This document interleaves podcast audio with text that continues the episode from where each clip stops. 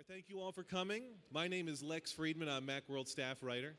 This session, as I hope you know, unless you're just sitting because you're tired, this session is focused on apps we love, their flaws, and how to fix them. My thesis today is that it's hard to make great apps, uh, and so even the best ones suffer a little bit. I want to preempt everything we're going to say by acknowledging that we are free and clear to criticize these apps as much as we'd like because we're, we're starting out by acknowledging that we love them. So we, we criticize and expose flaws because we love, not despite it. Let me just have everybody introduce themselves. These are world famous Mac pundit minds on the stage, and they're going to talk to you right now and say hello.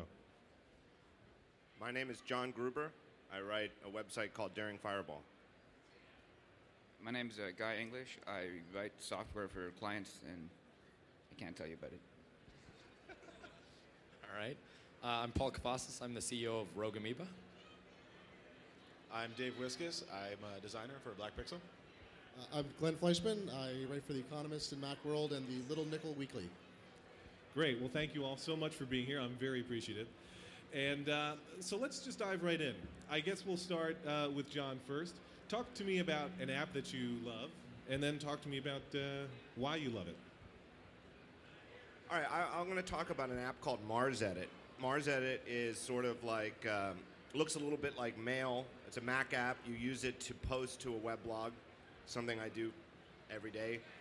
Um, I like it because it feels more efficient to me. I mean, it's, you know, I think most people when they post to their weblog usually go through the web based interface, you know, whether it's WordPress or Movable Type or Tumblr.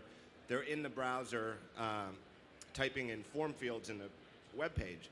And to me, I mean, if you're a casual blogger, I could see exactly why that's good enough. But if you post many times a day, every day, small efficiencies add up. And using a Mac app is, to me, far more efficient in the same way that using a, a Mac email client, to me, feels far more efficient than webmail. Understood. Do you use MarsEdit? I don't. I don't blog often enough to use MarsEdit. I used to. But so let's, you know what we'll do to keep the apps focused one by one. We'll talk more about what's wrong with it now. So Right. what's you love it? What's wrong with it? Well, my biggest complaint with it is that when I post, when I hit the publish button and it sends a, a finished post to the server, it takes about five or ten seconds for it to publish. Um, and while it's doing that, the window that I edited in is blocked. There's a dialog box that comes down and it spins and it says posting. And then only upon the successful finish of the whole thing does it give me control. So if I'm in midday and I'm posting something and I hit publish and I hit the button and I instantly look and I see that I spelled, I, I'm linking to something Lex wrote at Macworld and I see I spelled your last name wrong. I have to wait 10 seconds to fix it and I'm just sitting there staring at it. And then the dialog box goes away and then I can change that and publish it. So to me, clearly it should work more like with mail, like when you hit send a, an email, it just, the window just goes away. Uh, and then you hear a sound when it's when it's done you know and i want of, of course if something goes wrong when i hit the publish button and it gets interrupted and doesn't finish i do want to be notified of that but 99 times out of 100 it's i'm just waiting i'm blocked out of the editing interface for 10 seconds while i'm waiting for that Understood. Does anybody else use MarsEdit? Yeah, absolutely. Do you do you run into the same issue? Uh, absolutely. And John, are you sending drafts or are you sending final versions or? final versions See, because I send a lot of drafts up to the server, and it's even worse because you're writing partway, you're partway through writing it, and uh, you know you want to send it just to save it, and uh, you run into the exact same thing where it just blocks you out, and uh, and I've run into the exact same problem. Yeah. Now, do we think it's and uh, this is probably theoretical on our part? Is the is the challenge for Daniel that it's um, that it's posting to a web service? Is it because he's working with an API and waiting for your web server to respond? Or Yeah, the, yeah. The problem is the web. Almost all the blog interfaces are are uh, synchronous. They're not asynchronous. So you ca- you has to wait. Um, I've got a blog that it takes. It's an old system. I don't want to mess around with it right now, and it can take two minutes for it to cycle through updating every page that the blog touches when a post updates, and he's waiting on that. So, but he could build asynchronous parts into his software so he could be queuing things in the background and dealing with us, you know, freeing up the UI and letting us talk to the server or letting himself talk to the server. understood. Guy, what software that you love? Um, So I'm a huge NetNewsWire fan. I've been using it for, I mean, pretty much as long as it's existed. And I think everybody here is probably in the same boat.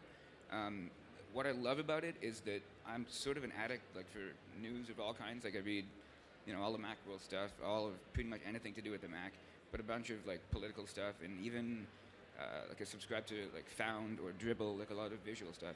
And it, I just love the interface and the way you can quickly move uh, move around the feeds with the keyboard, the way you can hit space to go through the articles. I mean, all this stuff that people have been raving about for years. I I love it. I can't get enough of it, and I use it probably more than I should because it's, it's my distraction during the day, and I'm just constantly on it.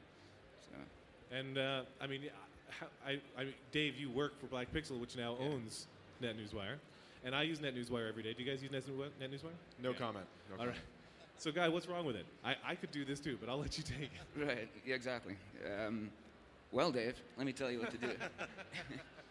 um, it's not so much that what's wrong with it; it's that um, I think there's ways that you could make it better. Um, Dave, take notes. Yeah, I'll let you get your pen out. So, like I mentioned, I subscribe to like a lot of feeds, and a lot of them have different intent. Um, I have like a like an RSS feed for bug reports, or one for uh, like Dribbble or Ffffound like images, and I think that a good improvement would be to, based on the content type of the stream, to display it differently. Currently, it's always like one post in the in the uh, right hand most frame, the list in the middle, and then the feeds on the on the left. Um, and I think an interesting direction would be to use that right hand pane to and maybe merge it a little bit with the with the feed list to present the feed items in a way that's more pertinent to the kind of content that they're that they're addressing. And I think that's true for that's true for mail too, and like a bunch of those kind of apps.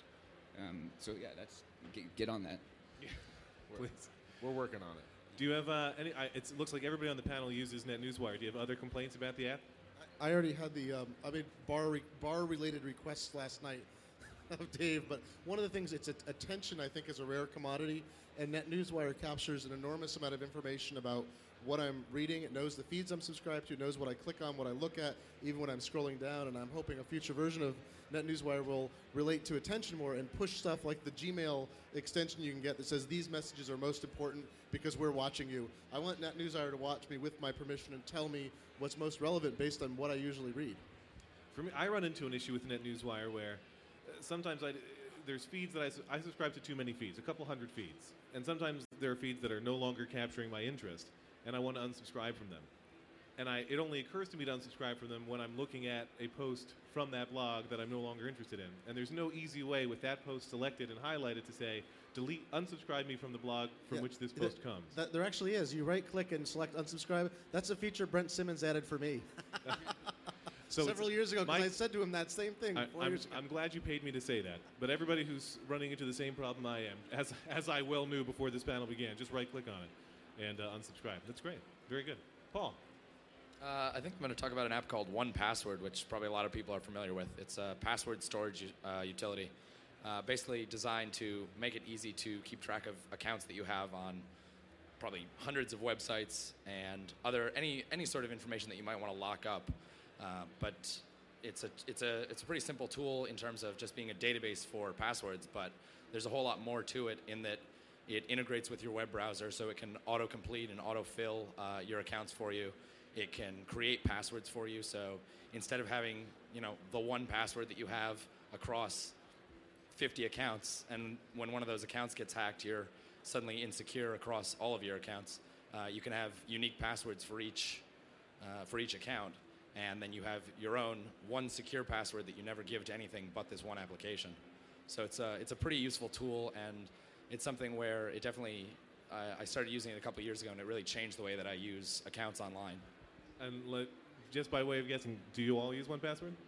Yeah. John doesn't, but you guys do? I keep them all up here. Nice. I started using 1Password when Glenn made me. But uh, talk. What's wrong with it? Well, hmm. it's it's something where, uh, and you you prefaced this whole thing by saying these are apps we love, so we can we can talk about what's wrong with it. This is actually not even something that's necessarily the developer's fault, but recently it has gotten a little bit worse because of changes in Safari. Uh, it used to have really good integration with Safari, and Apple built Safari extensions and started locking out all the other methods of basically sort of hacking into Safari that 1Password was using, and the integration is no longer nearly what it was. Uh, the other problem is that it updates far too damn much. Uh, they, they, which is it's a good thing. You know, they're they're constantly working on improving the functionality, but uh, when there are updates, every time I launch it, uh, I certainly get tired of clicking uh, upgrade and relaunch. Understood.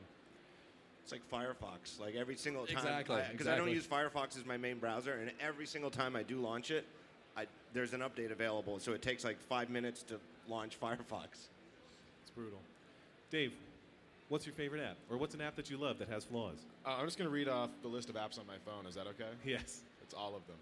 Um, as a designer, the, the, the low-hanging fruit for me is Photoshop. It's it's how I get my job done. I spend a lot of my free time playing in Photoshop. Um, it's uh, play that tool and being able to obtain that tool freely uh, before I became professional i- is how, a big part of how I became a professional designer. And I, I don't, I, I have not yet found a tool that can replace it. Now, recognizing that we only have about 50 minutes in total, what's wrong with Photoshop? So drop the mic. Um, it it's trying to do too many things. It is it is a photo editing tool. It is a design tool. It is a design tool for all kinds of different design. I- It is it is so many things to so many different people that uh, edge cases or, or or corner cases for particular kinds of design get left out. And even obvious things like uh, not being able to search for layers. That's the one that drives me nuts. Or things just taking a little bit too long, or having too many items in the menus, or having uh, having preferences that don't make any sense. Now, you raise an interesting point, though. You said one of the problems with Photoshop is that it's trying to do too many things for too many different users. What's the solution to that problem? And I think that's an open question for anybody. You know, it's does that mean Adobe's got to start making multiple apps that all do different things? So if I need a, a lot of features, I got to run eight apps at once. H- how do you solve for that? I'm, this is going to sound like a joke. I'm being completely serious. I don't know that Adobe has designers using Photoshop and is listening to what they say. I, as somebody using that tool for a living, I, I can't look at Photoshop and say this was designed by people who use this every day. It does. It, it needs to be. Well, that's the thing. It's it's the it's that. It also needs to be redesigned. You can't make Photoshop work the way you want to now. They have to destroy several different products and rebuild them entirely, and they're not going to do it because there's not enough motivation. We all know how to use Photoshop, the piece we've carved out, and I don't. I wonder if Adobe could ever rethink Photoshop and all. I mean, you know, firework. I mean, how many different how many different packages are in Creative Suite now? There are like 15 different packages, and some are audio and video. You could do 3D stuff in Photoshop and analysis, and they really would have to rethink the entire Creative Suite to make it work, don't you think? Absolutely. And, and the Creative Suite is, is, again, trying to solve a lot of different problems for a lot of different kinds of people. And as a designer, you'll get people who come up to you and say, hey, can you make me an icon? Or hey, can you teach me how to make art? Hey, can you do my app? It's like, do you, you have to understand, I don't just sit there and do everything in Photoshop. I don't know what every button does. I'm a specific kind of designer. And it feels like Adobe has that same view of, oh, well, creative people are creative people, and they want to buy all of these things. I, I think it's. I think the name says a lot about Photoshop's original, like Photoshop 1.0. What was it meant for? It really was intended for like the opposite of what we think of now, where it really was one thing. It was photo manipulation. You know, like you're going to import a photo, and it was the late 80s, and it really was like maxing out the hardware just to open up a big photo and make changes. You know, just the ability, the way you know to to take a photo of a model and and take the zits off her face. You know, it was it was like mind blowing. You know, but it was very very focused, and then it's evolved over the years in these ways where nobody in like Photoshop 1.0 ever conceived that you'd be using it as a tool for creating user interfaces.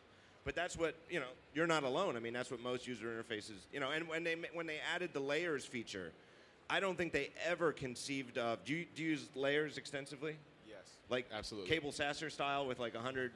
I, my documents regularly have hundreds, if not thousands, of Right. layers. Uh, yeah. So you have got like hundreds of layers in a document, and you toggle them on and off to like show the different modes of the interface. You know, nobody thought of that when they made layers for Photoshop. That was not what it was intended to be. And I think anytime you have an app that is used in a way it wasn't originally conceived, you you can step back and say, "Man, this is weird." So I, the question I have though is, uh, do you love Photoshop like someone loves their wife, or like someone loves their cousin that you know? Yeah, you love It- them. It's I, lo- I love Photoshop the way that people love their kids. There's nothing I can do to get rid of it. So I have to love it. God, I set you up for that. you really did. Thank you. Is the is the solution like a more UI design focused tool? Is the solution sort of a more UI design focused tool for, for your for your problem? I, I think for me, if I if I had to imagine a world with a perfect Photoshop, the perfect Photoshop would look a lot more like GarageBand. Well, I mean, is that Photoshop or is that UI designer, Adobe's UI it's, designer? you know? It's it's Like, you, you keep saying Photoshop, but you don't want Photoshop. yeah, you want a tool that does what you want. Like yeah, it, it would be it would be a matter of splitting it up into different tools, which Right. maybe Ad- Adobe would love that because they could charge more money. Right. But there's a bunch of stuff in Photoshop I will never use, and I don't I don't know many people who do. Right. Do you think there's a subset of tools that are used by UI designers that could be broken out? Or does every UI designer do something different? Like we all need Right, I in- think that's in- the right question. Like, do we does, does Adobe need to make Photoshop that's just for Dave Wiskus, or is there could could they make a better tool that's honed for designers that would be not too broad for you, but not so specific that it would only work for you? Well, this is what I meant about GarageBand. Is GarageBand isn't like a dumbing down necessarily of, of recording software. It's more that they take the things that people who record demos at home would want to do, and they focus on that. If they, if you, Adobe were to take the things that UI designers regularly do or, or web designers regularly do and focus on those in its own product, uh, I think you could simplify the interface. Everything could be better. Glenn, what's some software that you love? Well, I'll, I'll choose a crowd pleaser. Pages is software that I surprised myself by actually liking. Um, I didn't expect to like it. Earlier versions, I didn't like at all, but Pages is it 09? That's the current release is 09. Yes. And um, at the Take Control books we do at TidBITS, we moved from uh, Word to uh, I'm still using Word 2008. No 2011 for me, thank you. And um, too dangerous. And so we moved to Pages 09, and I thought, well, I'm, this is uh, software's kind of weak and whatever. And the more I've used it, the more I find it actually does a really wide range of things really well. It's when you get into the periphery of things you want to do, or when you want to bump up from something that's I want to say amateur to professional, but when you want a certain level of control that Apple doesn't care about you having, it suddenly becomes uh, very difficult to do. But you can, you know, when somebody says, I want to lay out a newsletter, I want a word processor, I say Pages is the place to start. Don't go to Word.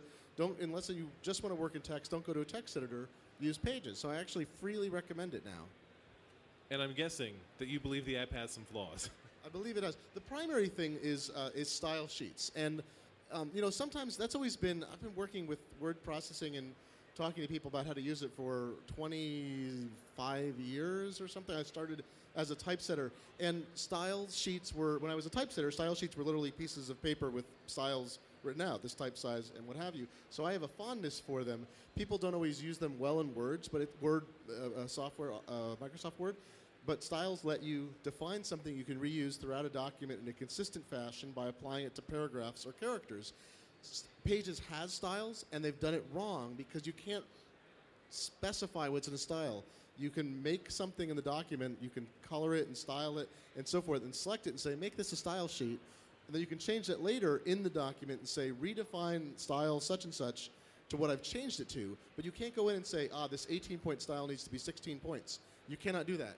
And it's as if the people at Apple thought, well, we're going to do everything that's sophisticated except the one thing that would actually help turn this into something that's more useful. That's Well- the thing that maddens me the most. So someone at Apple uh, seemingly thinks this is a good idea, or do you think it's just an oversight? I think it's a combination. They have to. They, you know, Apple's one of its greatest abilities is choosing to not do things. I mean, it's like a superpower. There's a universe of a million things you can do, and they carve out a hundred. And I have to respect that because the best Apple products are about the choices not made in some ways as much as the choices made. So, but in Pages, it feels like like a we had to ship it out there. We wanted to get styles right. Most people don't care about this, and most people are never going to do this. But it takes it from being a tool that you can use for newsletters into a tool you could reliably use for books. Just that one difference.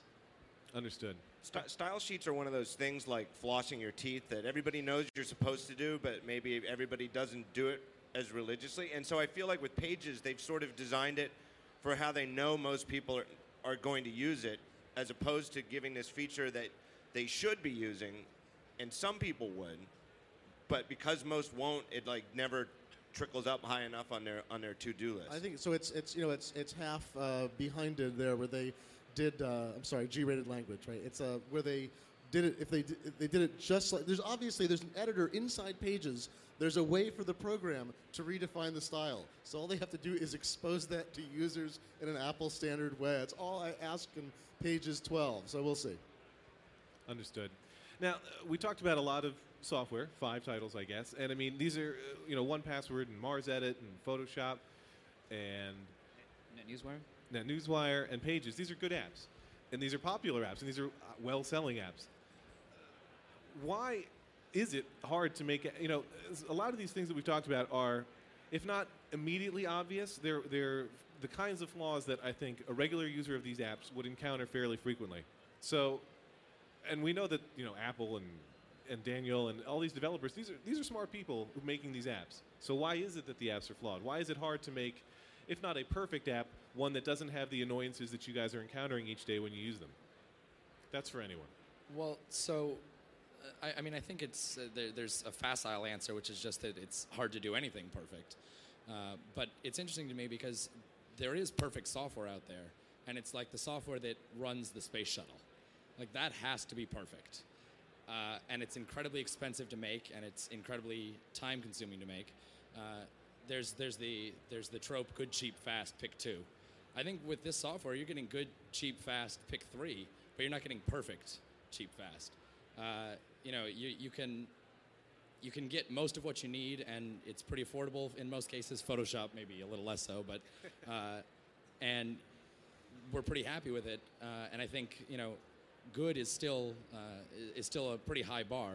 Uh, so there's always going to be flaws in this sort of software because it's iterative and you know it's designed for a multitude of uses. Whereas, like I said, something like the space shuttle software they know exactly every every function that it's going to hit. They know exactly what should happen and what will happen, and you just can't have that with something like consumer level software. Well, and the other thing, we all picked apps that we use a lot. I mean, I use MarsEdit every day. You, you read NetNewsWire every day. Um, Dave's in Photoshop every day. And when you really, really use an app and get to know it and you use it every day, you're inevitably going to find the problems. You're going to, you know, when you start using a new app and it's all novel, you'd really just see the, the, the front end of the app. It's the, this is the thing that's designed to make the first impression. Um, it's after you really get to know it that you're inevitably going to get to the back of the app and find the, the, the part that's like just sort of cordoned off with tape and it's like, you know, pardon, pardon our appearance. Any any software deficiency, I think, comes down to oh, I didn't think of that. The design of the developer, whether it's a bug or a feature that you think should be in there, it always comes down to oh, oh, I, I didn't think anybody would want that, or I didn't realize that would end up being a problem.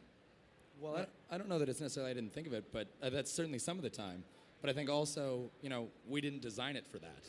Right. Uh, and, and Photoshop is actually a, a decent example of that. Uh, you know, it, it, wasn't designed to be a UI design tool.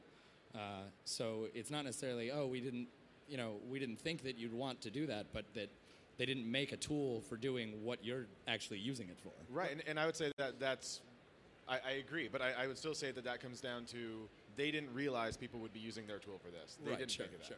Sure. I, I want to embarrass Paul slightly because I'm an Audio Hijack Pro user for many years, and I think there's a great. It's a great example of the kind of software that you use all the time that you wind up loving because it's a friction point removing software. You have a very uh, discrete set of tasks that you've defined, and within that, you're trying to fill that universe with more stuff people want. So when Skype first came out and was popular on the Mac, I wanted to record Skype conversations, and it was a pain with how it interacted with the audio drivers. And so iteratively, I get an update. You know, we, and some of the features was because I and other people said, "Paul, can we do such and such?" And iteratively, we get this thing. It's like, okay, well, first you got to click this button, do this thing, pull down, blah blah blah, and you record your half. Then you need to use SoundFlower. And it's, oh, okay, wait, we made it better. Now it's this, and now it's like just select Skype, and it'll record it, and you know, so forth. So I feel like iteratively, the things that were the pain points in your friction remover get removed. But it's you've it's that bite-sized thing. You're able to focus in and say, we know people want to capture audio from within the system, or a mic, or an app, you know, an application, and there's a own you, you know your universe is your bubble universe is this big, and so you're never going to suddenly I hope you know put video recording and playback in it or something. I don't know. That would Well, be video uh, hijack pro. I think, just to follow up on something you said previously um, about pages, and and also design. It's about making the choices that you think the user is going to make. So it's not, yeah, the software ends up flawed, but it's flawed from a perspective of after you've made the choices and you've put it out in the field, and how are people using it, and how are they interacting with it, and how, how does that design impact the, the real world. So it's it's flawed in an interesting way. Like NetNewsWire, I don't think is flawed, but I think could help me do what it wants to do better. And you can't know that until you've been using it for 10 years and you've got the sort of uh, feedback loop, you know? And you don't have that with the space shuttle. You've got a very right, defined set of things. Yeah. Now, one thing that's interesting, and maybe it's a coincidence, but so far you- you've each shared one app, and all five apps that we talked about were Mac apps. And uh, I could be dead wrong on this, but one thought that I had while you were discussing them all is maybe Mac apps by definition are generally more broad, and iOS apps, generally speaking, are more niche or more more narrow focused, narrowly focused. So is that that might dovetail with what you've been saying, Paul? That you know the spaceship is a very narrow use case. I know that you're going to use this to take your spaceship up in outer space, and I know you're going to use this iOS app in a more limited and narrow fashion. Do, do you have? Are there? Are iOS apps equally flawed with Mac apps? Are they generally less flawed, or what's your guys' perspective Can, on that? can I give a theory? I have a Please. theory, which is there's two things. One is Mac apps ha- tend to be more sophisticated, so you have to learn it well enough, and you have this invested commitment in it. And there's not necessary competition for enough apps. So there are programs like Pages, but not, nothing that's exactly like Pages. I mean, Word is sort of like Pages, but not. So by the time I've gotten far enough into it, I'm not going to suddenly switch. There's a built-in cost. On the iOS side, there's a million, sometimes a million apps in a category. If I don't like one, I spend a dollar on another one, and the tasks that they cover are so small that I haven't invested as much of my time to learn it that I'm then giving up by switching. So the, the uh, switching cost is lower too. Yeah, the cost of walking away is pretty low. There, there's uh, Twitter. Twitter's a great example of this. There's a, a million Twitter apps. Uh, Twitter, the Twitter app is like Hello World. Everybody's written one. And if you don't like one, you uh, go to the store and, and get Tweetbot or get Twitter New or, or whatever it is. Uh, but there's apps like Instagram where even though they have an API, you're pretty much stuck with the Instagram app. Nobody's making another Instagram, or maybe they are. I haven't seen another Instagram app for the iPhone. Right. Now, you mentioned before the show, and I, I echo these thoughts, so I'd like to expand on it a bit. Yeah, I know that you believe that as much as you love Instagram, it's a home screen app for you. Uh, you feel it's flawed. Yeah, I, I, it's it's an example of uh, a so-so app for a great service. It's that's an app I open every day, several times a day, and a part of it is the the, the feedback, the the the validation. You somebody likes your photo. You take a picture of something, you throw a filter on it, and now it's all artsy and cool. And you put it out there. It's like, oh look, I'm I'm not just you know a, a dork sitting at home with my dog. I took an arty picture of my dog and um, I'm cool. I'm a photographer, and my friends go, "Oh, that's an adorable picture," or "I liked it," or whatever, and they hit the like button. Whatever the reason, they hit the like button, and I get that notification. It's like, "Oh, people like what I do." What's amazing to me is I found out about Instagram from John Gruber's blog, and every time I use the app, which I love and have the same experience with, I say to myself, I can't believe that John Gruber uses this app because it's maddening to me that it doesn't maintain scroll position. To me, that's like the single most important feature for me for Instagram is it's got to maintain scroll position. Meaning, when I relaunch the app, it should be right where I left off. Instead, it puts me at the very top newest photo, and I've got to scroll, scroll, scroll to figure out where I left off again. And so, literally, I think, what would John do? Why is John using this app? And how, is, how has Instagram not fixed this yet? If I could change one thing about Instagram, you've got a button that says like, and there's a heart next to it that means love. Drives me nuts. Hmm. I think that that's deliberate on their part, though, and maybe it's the way I use it. Is it's for me, it's an app that I I may only launch once a day. It's like I'm bored. Maybe I'll see what anybody's posted to Instagram, and so instead of checking it like I do Twitter every couple minutes, it's something I only do once a day, and I, I actually I see that as a feature. I like going to what's what's new. Understood. So is, is that part of the problem that developers face in general then, that they have too many people to please, where I want, you know, the, the, the easy solution, right, is let me add a preference to Instagram. Instagram developers are watching me now, and they say, we'll put a checkbox, maintain scroll position or don't. But many developers, and I think many of us, abhor the idea of keep adding more and more preferences so that you can, each person can customize the app. But is that the answer? Is it more preferences, or is it something else? Well, as a developer, one of the sort of ideas that I've come to is don't add a pref.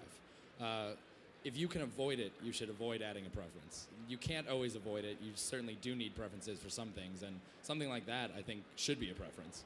But adding a preference is basically uh, sort of copping out on a design decision.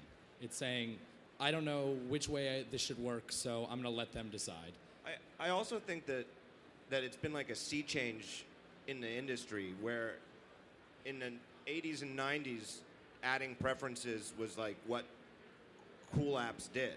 Right. That was how you Right. saw new functionality. It was And, just and, it's and in if all you the look, profs. the older the app is, the more likely it is to have a lot of preferences. Like BBEdit BB famously BBEdit. Uh, has like a searchable preference. You act, it actually have search in the preferences, and it's it's necessary. Um, and I think collectively, Mac app designers sort of shifted to a we should have as few preferences as we can possibly get by with. Do you think um, the fact that iOS preferences are in the settings app, and I think a lot of users don't actually, like real users, don't know how to find them. Do you think that sort of helps cut down on the number of preferences and, and the sort of the design decisions like that, where you just pick one and you just go with it, because people can't change it anyway? Anyone want to take Yeah, that? yeah. I mean, I you know, it, it, um, it's also well, there's the design thing too that some apps seem to put some of its preferences in the settings app, but some kinds of preferences that they think are different or more important are in the app. So there's things where I will write the developer and say, "It's driving me crazy. I know it can do it." They're like, "It's in the settings app." Like, but you have other preferences. What? Come on, you know, make a choice and sit on it, or give people some hinting in the app for it. But I do think you're right. Like, I don't know. Uh, I'm not sure anyone that I know who's an average non like techie or power user has any idea that app individual app preferences are in settings if you scroll down. My rule of thumb when designing for iOS is uh, one, no preferences ever. Uh, but if I have to, then it's um, it goes. The preferences are in the app if it has to talk to an API to make that preference stick, uh, and if it doesn't, then it gets put into the settings app. Now, when we, I, I and I agree with you that the you know the trend is certainly let's get rid of preferences when we can and let's not go preference crazy, but uh, and I think the the reasonable explanation is in part I want to know as a developer what your experience is going to be like using the app. Otherwise, I have to test every possible permutation of preferences to make sure that every new feature works with all of those different options. But how is it different uh, from adding those preferences versus, say, Adobe making uh, four different versions of Photoshop that cater to different uh, use cases? Is Well, we don't we don't seem to have evolving software where it shows a different interface based on what we want to do with it. I mean, that's sort of the preference thing is like hide this, show this. I mean, there used to be those like um, was it? What, what version of Word was it? Six had show more menus, hide more menus, and so you could have a version that was supposed to not frighten small animals and children, and a version that you know had the full aggregated barnacle crusted version of it. But that didn't seem to be a solution either. right? Now, hi- hiding complexity is never a good idea. It's, I mean, it's either make it, make it less, ac- actually less complex, or deal with the actual complexity as truly and truthfully as possible. Yeah, do you remember the uh, like the Windows 95 and 98 start menu that would just start hiding app? Well, maybe you don't because you're too much of a Mac head. But so the Windows 95 thing would, if you didn't run an app for a while, it would hide it. So then you could never run it, and like down at the bottom there was like you could hit like a show all my apps kind of button, and it was it was really weird. So yeah, hiding complexity is the worst thing you can do. You'd And- rather just not have it. And I, I would piggyback on that to say that I, you know, Apple. I think we generally think is very good at making good apps. I think Apple's worst apps are the ones that try much too hard to hide complexity. I'm thinking of reminders in iOS 5 on iOS. It hides everything about, you know, even adding any detail to a task, like scheduling a reminder to go with your reminder. Uh, it takes, you know, have to tap into the detail section, then you have to turn on a slider for either at a time or at a location, and then more details for those are further hidden. You have to hit show more, and it's it's bizarre, and I don't understand why they do it that way at all. I have a question for John. You had said uh, a minute ago the the trend from the 80s to now is to it used to be add more preferences, remove preferences. Now, do you think that that's because uh, we've removed preferences as more people have used software, or more people use software because we've started making it less complex? No, I think that the lesson that was learned is is that as time goes on, like you don't just design it. It's not like making a movie where you make the movie, you finish it, and then you put it out in the world. And unless you're George Lucas, then you stop dicking around with it. Uh, with software, it's like a TV show, and the show is still on, and you're still making new episodes, and so the decisions you made before still come into play. And I think the lesson that developers learned is that when you have a lot of preferences, it bites you down the road. Because then when you want to make changes, you've got to keep all those preferences or you're going to anger your users because you no preference ever got added that wasn't asked for so somebody's using it. And you think you're making them happy but then three years down the road something's changed you know and you know all sorts of things like the shift from mac os 9 to mac os 10 all of a sudden when you've got to make a big change like that or anything like that you've got to carry all of those preferences with you and it it slows the it weighs the app down i think I think in my mind we had sort of a, a an arc of software wasn't that powerful, and it got more and more powerful. And as that happened, we added more and more preferences, and we got to a point where we had this really powerful software that nobody could use or that was very difficult to use, and we don't need to worry so much about adding power, but making it a lot easier to use now. I think it was going from very simple to more complex, complex rather, and uh, then realizing that hey, just having the power isn't enough. Making it useful is, is part of it as well.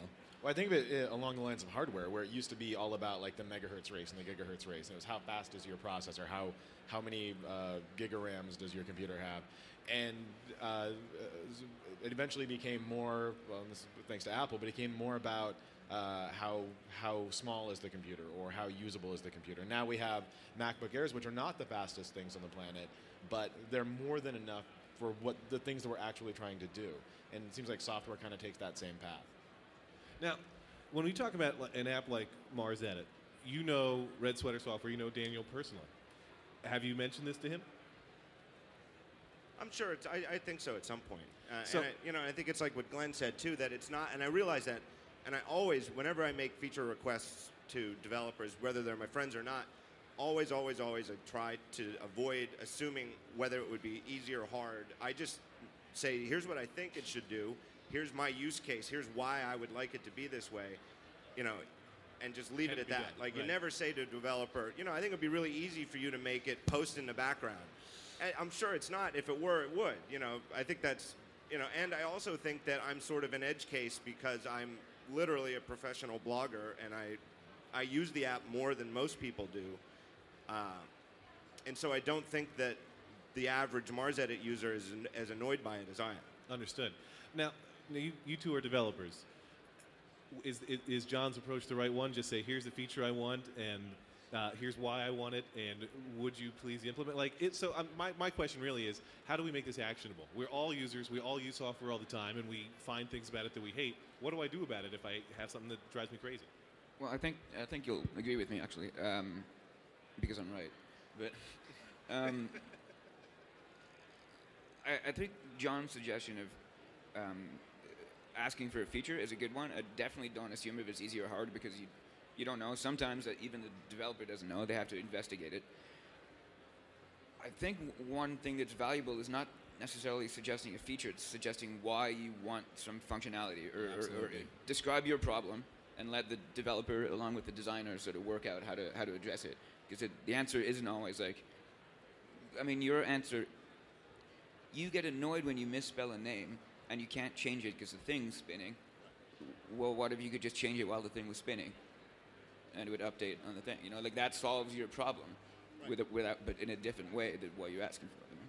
Right. Right. When we when we talk to our customers, we often hear like, "Hey, it'd be great if you implemented such and such." And I'm much more interested in getting information on what they're doing and why they want such a feature, because that solution that they have come up with may wer- may work for them, but it may not be the best solution for everyone. But if I understand the actual problem that they're having, I can come up with something that potentially addresses it for many more people. So yeah, it's certainly something where if you have a, a potential way to fix it, absolutely make a request. Uh, but if you have more information on just what you're doing, that's far more valuable to us as developers. I- I'll tell you, this is one reason why I support small application developers. Not small, but you know, few people. I'm sorry, uh, people who uh, are companies that are one or two or even five or ten people, because you can talk to them directly. Now, you know, I'm a reporter, so I have review and I get to know people better.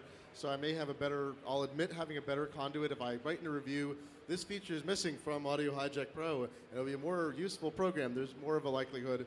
And you can, you know, you're right, Macworld, and tell Macworld magazine when you review this, you left this out, and so forth. That's not a bad conduit as well. But smaller developers, um, they're looking directly for feedback. They want this information, as you guys say, and I'll often pick a program that's written by one person or two people, then a division of an enormous uh, conglomerate, because I know it will change over time to reflect the interest, my interest and those of other people like me. And I've seen that happen. Oh, I mean, Audio Hijack Pro again, MarsEdit, uh, NetNewsWire. These are all programs I use all the time, and partly because they've changed and grown. They're not. Um, there's not a hundred developers working on it who are trying to include every feature like in Photoshop, and any change is a 12 to 18 month feature line if they choose to implement it. So it is a reason to support, support your local independent software developer because they'll listen to you more, and uh, and then you can support it with dollars. You have social media. You can promote it on Twitter and say. This is a great piece of software. I use it all the time. You should buy a copy of it. And they listen. They make changes. I needed this thing added. And they said, huh, you know, we've had a few requests. And, you know, we're going to go do that now. And it gets better and better because of your involvement as a user as well. I won't presume to speak for desi- uh, for developers, but for me, I I'm always way more receptive to, hey, here's here's how I use your software.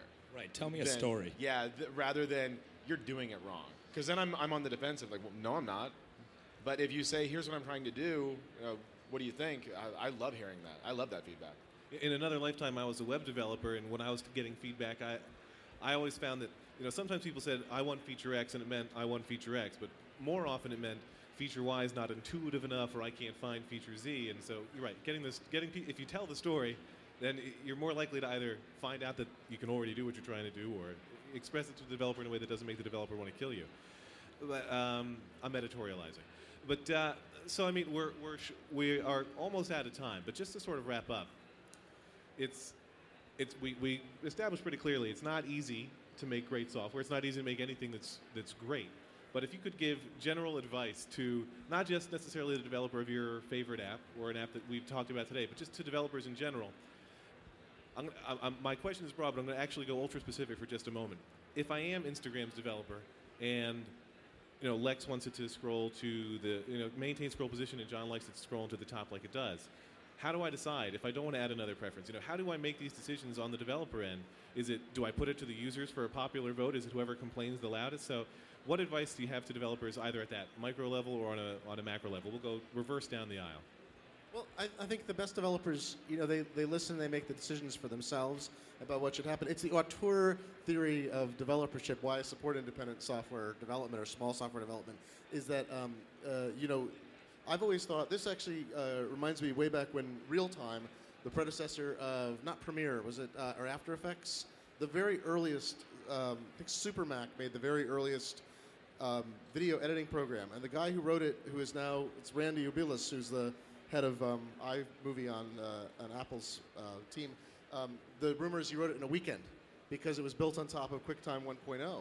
And you saw this software, and it represented a singular vision that someone had, and it may have not matched the way your brain works. And I think that's the thing is developers try to remain true to the story they're telling with their software. Software is a story, it's a narrative, it's maybe code, but the best software tells you, directs you, tells you how to do something, enables you to do something, and sometimes your head doesn't match that, and you need to go find another piece of software because you can't convince the developer to change their internal story.